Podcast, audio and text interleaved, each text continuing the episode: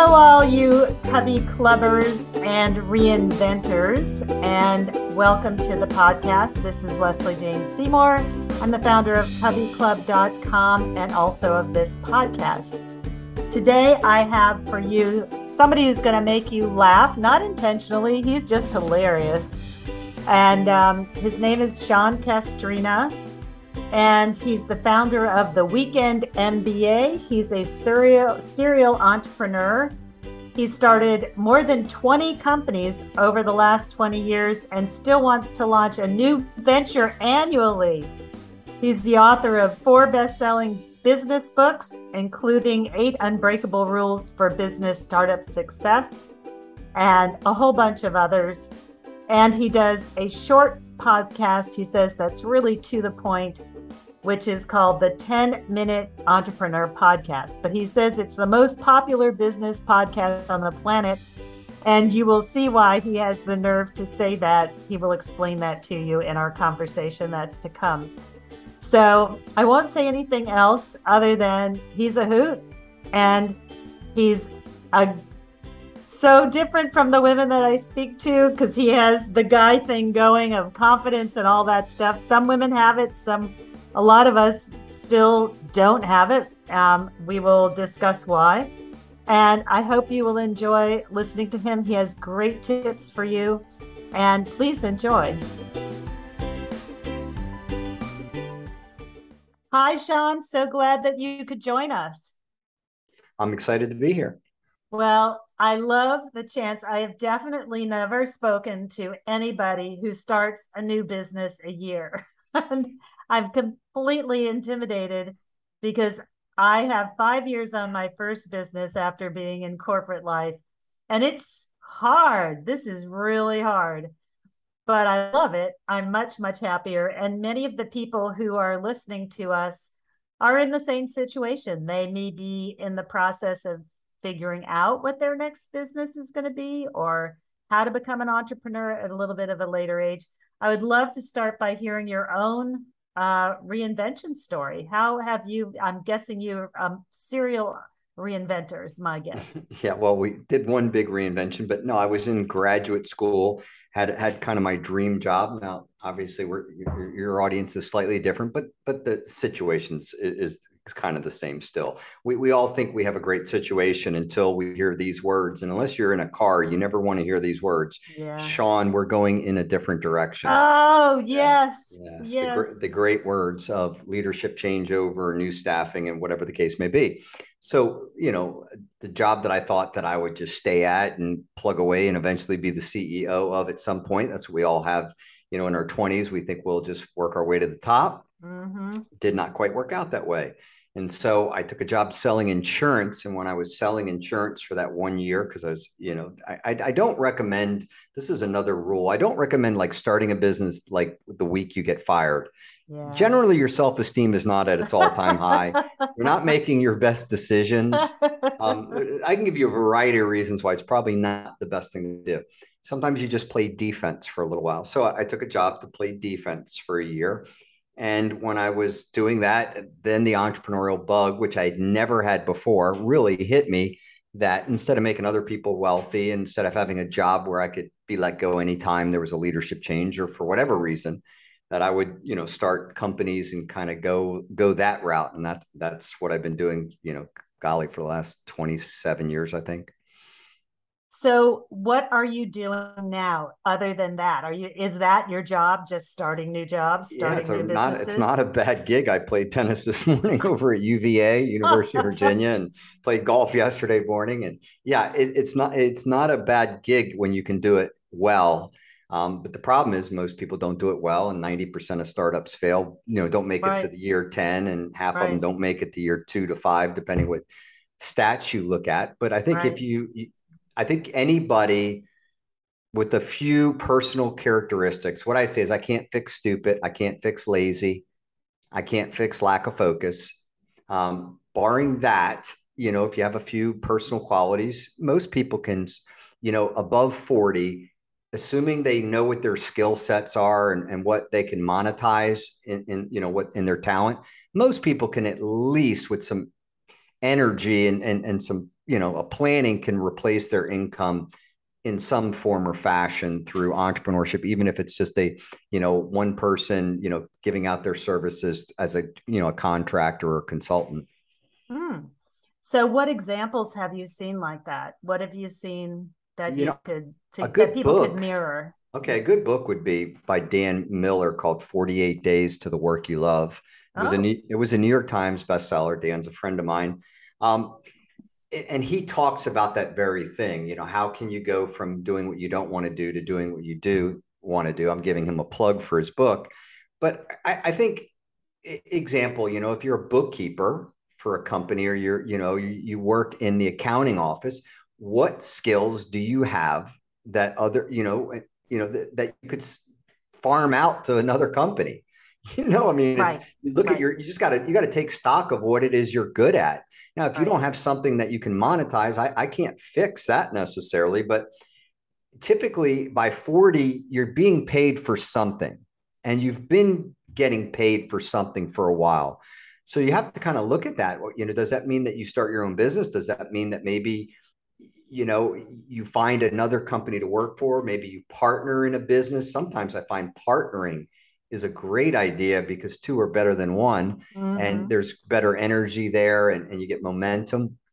But at the end of the day you have to look at it like what am i trying to do? I'm trying to make a certain amount of money for the time and or skills and talent i have.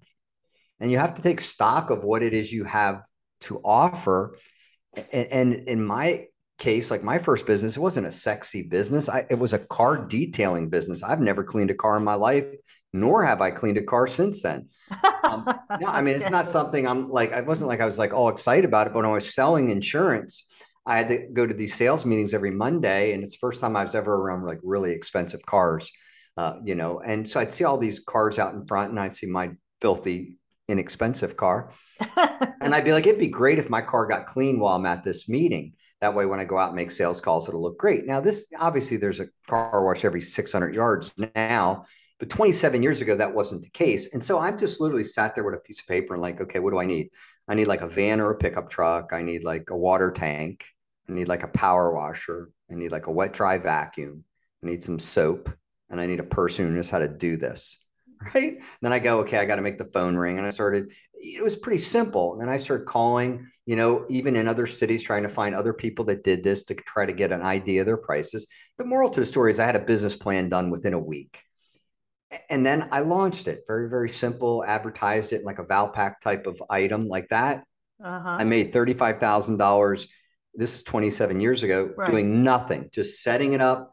But, you know, there's a few things I did really well then that I still do now. The name of the business was Wax Master Mobile Detailing, not like Judy's Soap and Bubbles. but that's what we do. No, women do that. You you all do that, and you know you do. You'll come up with some cute thing that you came up with at a book club. only three of you know what the hell you sell. That's always true. That was I used to run national magazines, and we always right. used to find that wonderful title of the article that we came up with that was so fabulous and had puns in it you go to yeah. the research no one read it because they didn't know what it was about. They had no idea what it is. The name yeah. of your business you know unless you're a google or an uber barring that okay if you have a business that's worth more than could be worth more than a hundred billion disregard everything i'm going to say. Right. But barring that why don't you have a name where people hear it and they know exactly what it is what you do? selling. it, it sure point. does make marketing a lot easier. So it was waxmaster mobile detailing. You know exactly what we did.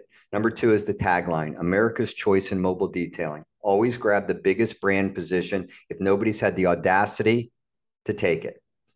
Because nobody, somebody's just got to argue with you that what are they going to do? That guy and you know, and so and so, he's not the best. I am out here in Wisconsin. Great, we can right. have this fight and see who really cares. but I, but I'm going to take it if you haven't taken it. Very um, good. Okay. Right. The I phone like phone number. In this case, your URL. You don't pick a name that you can't get the URL for your domain. Okay. Every name search starts with the domain. Like when I'm going through names, I'm, I'm on GoDaddy at the exact same second because you got to be able to get the two. Back then, our phone number, I still know it to this day, was 188. That's when you had toll free numbers. Uh, 933 3824. It was 188 We Detail. The point, oh, the point okay. is, is all roads lead to We Detail automobiles. You can get so cute that you make marketing very, very difficult for yourself. Um, and so th- they were kind of the rules that I had. That business is still around 27 years later. They just cleaned two of my cars. I sold it like five years in, but it's still a durable business model because people still need their cars and, and SUVs and vehicles clean. People still don't have time or, or want to take it to a car wash because they need the interior cleaned out because their kids are slobs or they have a dog or they have a BMW or Mercedes and you got the brake dust on the front wheels and no car wash can fit, clean that just right. running it through. You, you need to have somebody actually put some energy in there with a brush. So there's an audience for it. And, and I've been doing businesses of that nature. I like service companies, a service element that involves a human being. Oh, that that's, you don't find that limiting. That's interesting. See, I think it's just the opposite. I don't want a business that competes with Amazon, artificial intelligence, or software. That's just me. I want I want a human being a human being is still the greatest asset in the world. I mean, I, I read where AI at its greatest level is got the like the one percent brain of an ant. okay. Seriously, I mean, it's got to do a repetitive thing. Like just taking right. the simplest thing. Could AI, if an AI can do this, my marriage is completely obsolete. So, um, like, if if AI can come to my house, climb up and clean my gutters, I'm done. Mm-hmm. Right? I'm done. We're mm-hmm. you know mm-hmm. or, or if they can change the the you know do a front rotation on your car take the tires off rotate them you, you know what i'm talking about these are very simple things but right. amazon can't do that. Ai can't do that. Software can't do that. Now people that are great with software hey have at it. I'm not. Okay? I'm in my 50s I, it doesn't even you know I, I software makes my head explode. I can barely update software and even to do that i need to call my son in Yes. Right. So me too. Yes. Right. So sometimes I think we we try to make a business too complicated. What was the last problem you have that you solved? Or the last, you know, the last time you just bumped into something that that aggravated, and you were like, "Wow, why didn't somebody think of this?" That's right. probably a good business. Right. And don't assume that somebody already tried to do it and failed. That's what that's what the next the next sentence is oh well if it had been a market somebody else would have done it. That's not necessarily true. And, and i'm going to make it even take it even further. Competition still makes you a lot of money. There's a oh. lot of oh. money in being second and third. Have anybody okay. ever heard of little caesars? Well the guy who owns that owns a major league baseball team. Okay? Papa oh. john's. I mean i can keep going down line. Okay we, we love chick-fil-a but i last i checked popeyes does okay yeah. and so does bojangles yeah. and, and i keep going down the line you know, in a big market, there's plenty of room for 10 of you. But even in a small market, number two and number three, everybody wants a choice. So That's there's rarely going to only be one person. I, I don't care how good you are. Even if you're great, there's going to be somebody who doesn't like you. You can find an alternative position, find out exactly what your competitor's doing, and find the one thing they're not doing that other people would like, and carve your complete business model around that. Period. I personally like having a competitor. I think it gives you a measuring stick. Mm. It gives you what the market's willing to pay. Mm. It can it shows you that it's working. It shows you that you can staff it. It shows you that it's durable, sustainable. To me, I don't want to reinvent the new wheel. I'm not that smart. I'm a lot smarter at finding somebody who's doing it and, and, paralleling something similar but better. Interesting. And I like the fact too mostly that you're saying that you don't have to be an expert in the area already. I think that trips up a lot of um, women, especially a lot of us who've been working for a long time. We feel like we already have to be an expert. Like you were saying, I never detailed a car, but you saw oh. Um, the opening, whereas a lot of women would say, Well, I don't really know anything about detailing. I so would I say, I, yeah, I ran, run an ad on Craigslist for an ad for an auto detail. You know, f- minimum five years experience, right? This is how you always get the good ones. If you ever want to start a business, you don't know something, this is a secret. Minimum five years experience and or put supervisor in there. Oh, interesting. That the word supervisor eliminates, you know, the, the guy who's just starting. So if you put minimum five years ex- experience and crew supervisor, potential supervisor opportunity, that allows you to get the, the next tier person. Uh, this is what you sometimes you do, you know, uh, ownership potential, opportunities for uh, for an equity position. There's a lot of ways you can word an ad that gets that next tier of a person that possibly could even partner with you in that business. Or, or, at least you can do profit sharing and they can take over the understanding the business side of it for you. I, I didn't know any of the businesses I started. I, I listen, I started a, a, a, an auto detailing business. I started a direct mail business that I had in 21 cities, went to more homes in the Sunday Washington Post, did not know anything about that business, did not know anything about graphic design or anything to do with it. Um, I started a handyman company that now is an eight figure business. Uh, I to this day I own a plastic toolbox that I got when I was married. I do not know the difference between two screwdrivers. I do like the I like do the cross one or the one that's really flat. Right, right. Okay. Um, the, my most talented thing I can do in the house is tell my wife whether her picture's even or not. Like I stand back and go, no, lift the right side up, but she's the one installing it. So you, you don't have to. I've started I started, I have a huge digital marketing company where I met a guy who had worked with companies in the top 100, you know, Fortune 100 companies, but he was an employee at a radio station. So I, I, I looked down the road. So I, I was seeing down the road. He necessarily wasn't seeing it, but so I hired the radio station to do digital marketing for me on one condition. He handled it for me. Nobody else. This guy, I, I knew from day one I, I was going to partner with him. And then I said to him that he had to come to my office once a month and explain everything he did in under 15 minutes. but I was a white whale. I mean, I spent a lot of money on advertising. In fairness, like I do okay. Super Bowl ads, etc. Oh my god! So, so yeah, they like to spend money with me.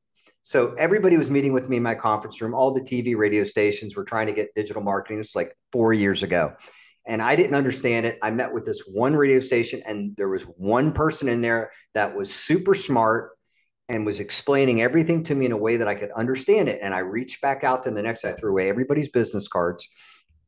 And I took his business card. I called him up the next day. I said, James, I like to hire ABC to do my digital marketing on one condition. You handle it. And again, you come to my office and explain it to me eh, within, you know, for 15 minutes, tell me what I did, how it worked, what didn't work, what you're going to do to make it different. Cause I, I hate getting those like spreadsheets and stuff like that, oh that I have God. no idea what it is. Right. And then I close the conversation off with this James, you're going to come work for me, or you and I are going to be business partners at some point. And he jokes about it now. I was with him this morning. He's like, you know, because like when you said that, I wasn't like really sure because you're cocky enough where I thought I, he he might actually believe this. He's like, you give off that like you give off that like I'm not necessarily sure he's joking. and and that was in November. And in May of that year, he did such a great job we, we were just really helped our digital marketing, which we which was non-existent at the time with our company. And I said to him, I said, "Hey, have you ever taken your family to Disney World?" And he goes, "Well, no, but we, we you know, we would like to. Everybody like to send their kids to Disney World." So right. I, I paid for he and his family to go to Disney World. Oh my! And he and he's like, "Why would you do that?" I said, "Remember what I told you the first time I talked to you? This is my down payment." Oh. So I gave him. I was three thousand bucks. I remember. I gave him a three thousand dollar check credit card. I said, here, you got three grand, go spend it, go buy tickets, buy airfare, do whatever you want to do. That went on for another year. He did a great job with my company. And it was like October, a year and a half later. And I said to him, listen, you are the digital marketing department in your company. So this is why people need to listen to the story, because this might be the case with you. And I said, You're the digital marketing department. Did you sign a no compete? And he goes, No, no, no compete. I go, Okay, they're in real trouble right now. I said, I want you to go in and I want you to ask for a $25,000 raise.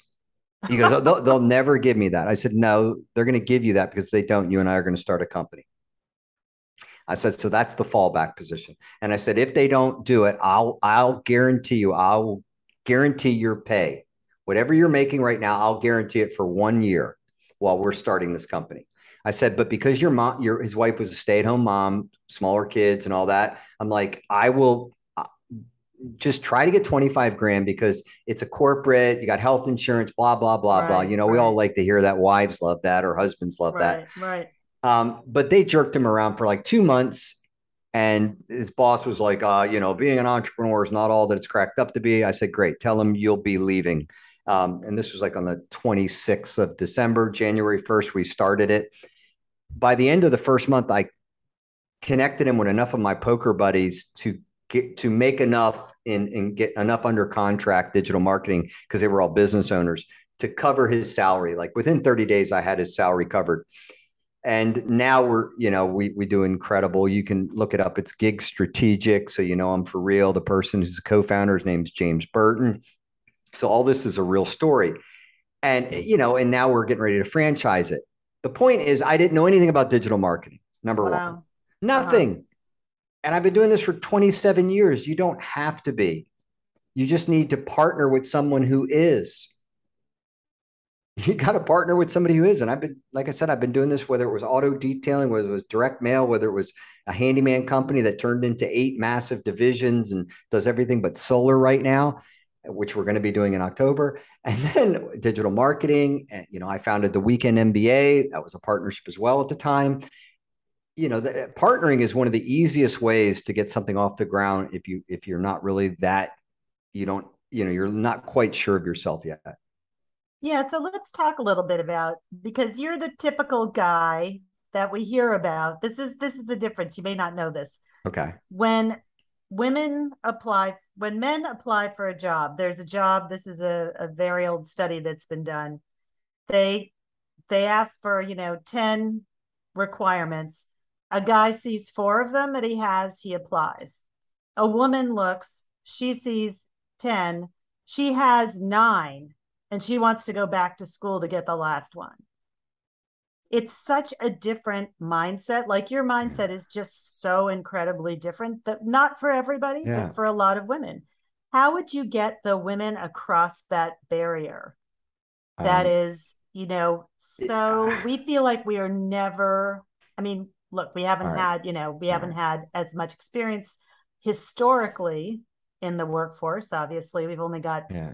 two generations that have even been working full time completely.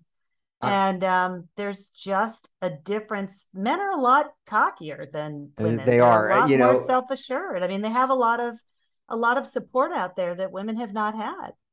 Well, there's a great quote by a person that's quite controversial. He's kind of heavy. He lives down in Mar-Lago, but he did oh, say, dear. I am just going to say it because it's a great quote, though. It's a great quote, and and guess what? You from the mouth of a fool, you can still yeah, learn something. That's okay? true. Isn't that true? So disregard the person. This was a phenomenal quote at the time, because you're gonna, gonna, you're going to hear this quote at the time he gave it, and look what's happened since. And just put yourself in this situation. It's on the Phil Donahue show, and somebody had said to him, "You know, you're so cocky." Oh. So arrogant. We know he is, right? But his right. answer to that, he paused and just really looked her looked looked her in the face and said, "You show me a man with no confidence, and I will show you a loser every time." And I'm going to tell you, there's not a truer statement made. You've got to fake it a little bit. You've got to have you've if you don't believe in yourself or at least can fake it, nobody else is going to buy into you as well that, that the, if you look at what successful people do, they they they fake it a little bit if they have to, but they, you know, the old thing where you know you look in the mirror and you in the morning go, "You can do it, Susie. You can do it." Right. Well, there, right. there's some truth to that. Right. That you've got to, you know, you've got to muster up some confidence, and, and, and, and because if you don't, nobody can fix lack of confidence. I got to send you to a counselor, a shrink, or a life coach but it's right? our history. Our history. Well, you got to so break different. it. Different. Yeah, yeah, yeah. You got to. I mean, I, we can go back yeah. and forth on on yeah, that, and we can get into struggles. You know, because whatever the case may be. Hey, guess what? Life is not easy. It's harder for some than others. I got that. But if you're asking me what you better do, you better grab on the three or four that you know you can do in those nine and beat the horn, beat the drum somebody says, well, you can't do this. You're right. I'm, I'm not probably not as good as that, but I'm phenomenal in these three things. That's what a guy would do.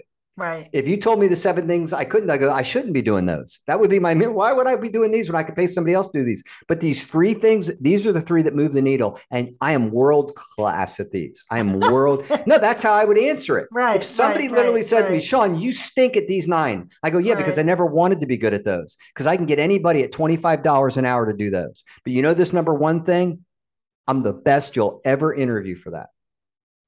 Talk a little bit about ageism. Let's talk about okay. ageism. Have you seen that out there?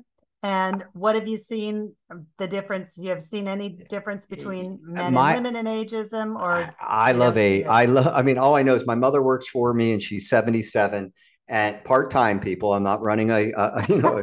okay, let me be clear. Okay, she does thank you cards. It's not and, a sweat. No, not a sweatshop, but this is really great. sweatshop. If you kn- we send out thank you cards with a little five question survey in it, and she has the best handwriting in the world.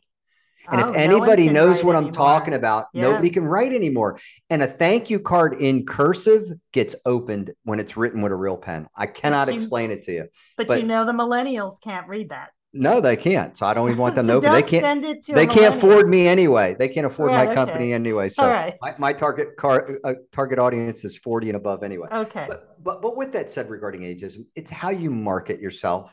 Again, you got to look. You got to look at yourself like a company, like a brand, whatever the case may. be. My my in-house bookkeeper is in her 70s, and I literally I told her I said, if something ever happens, Linda, and you pass away, I'm going to prop you up in your seat for like another year. That's how valuable she is to me. Uh-huh, of course. So she, it's all how you market her. To her, I get steady. I get no drama. I, you know, it's not like she's ever saying, "Well, I got a school event today. I need to leave. One of my kids Mhm. are sick." I'm joking. We can go back and forth, but right. that, that's the upside. When I get a person over 50, I got experience. I got no Yeah. home drama.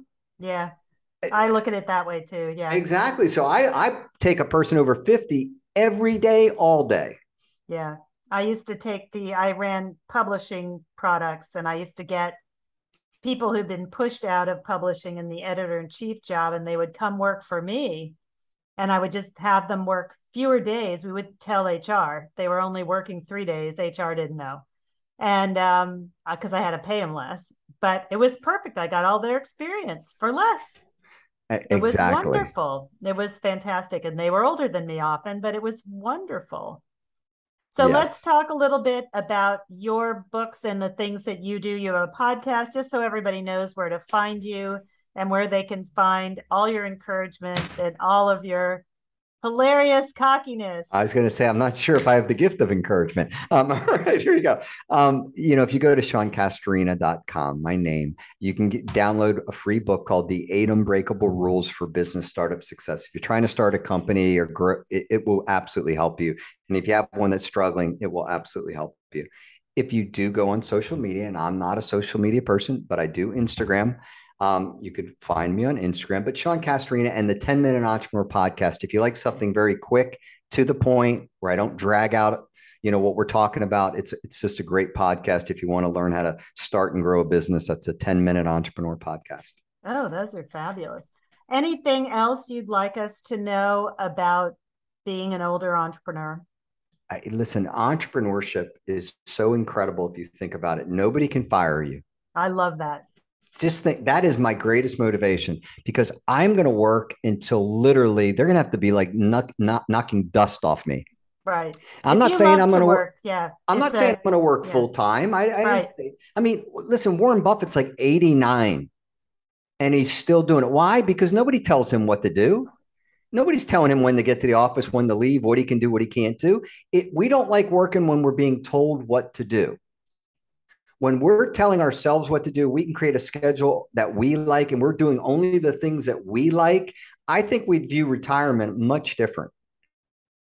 And I don't think many in our generation want to retire. I don't. It's too. Listen, to me, I do Can really well for a living. It's hard to replace your income when you have none. That uh, you want to talk about like drilling into whatever you've saved when nothing's coming in, but uh, you, you that, that that's just not a fun feeling. I I I don't believe in it. I, I you know I'm I'm a faith based guy. I've never read it anywhere between Genesis and Revelation. There's nowhere I've read anything close to the word retirement anywhere. Um, you know, in any faith, may I just say. Um, so I, I think if you can, you know, if you, you got your senses about you, do something until they put you in the grave. I think it helps you. And I, yes, it keeps you alive, keeps you in touch. I just don't understand this idea of being connected, involved, sharing, giving, growing, and then suddenly you stop. It makes no not- I- sense. Makes no sense to me either. I, I would think that I'd be better in my 60s, 70s, and 80s. My leadership, my confidence in myself. If they only just prop my head up on a conference table and just ask me questions, seriously, just ask me questions. In my 80s, I would be quite valuable. In my 90s, I'd be, you know, I might be a touch slower, but golly day, I, would like to think I'm, I'm throwing out some wisdom. Charlie Munger with Warren Buffett's 96 or 97. He's still doing it. Well, that's what they were saying as um, we were speaking. It happens to be the day after the Queen of England died. Yeah. And one of the things that people are saying that she, you know, she couldn't legislate, she couldn't, there were things she couldn't do, but she could always talk about the history that she'd already been through this, whatever it is.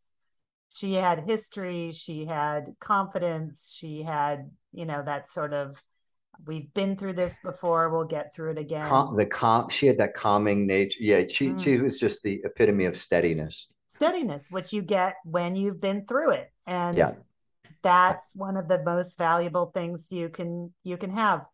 Well sean thank you. We are at time. We only do a quick 30 minutes here because everybody's on their way to somewhere you are such a dear, and we will find you on social media. We will find your book. And thank you for making me laugh. You will make everybody else laugh as well.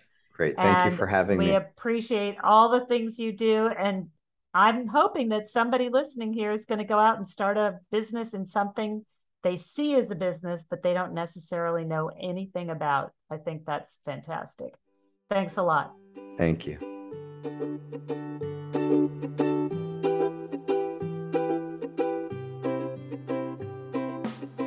So I want to thank you for listening to our conversation with Sean Castrina. I hope you enjoyed it as much as I enjoyed speaking with him.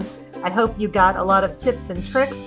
If you're interested in reinvention, I hope you'll mosey on over to thecoveyclub.com. We have a wonderful download for you, our 31 tips to getting your reinvention started without fear.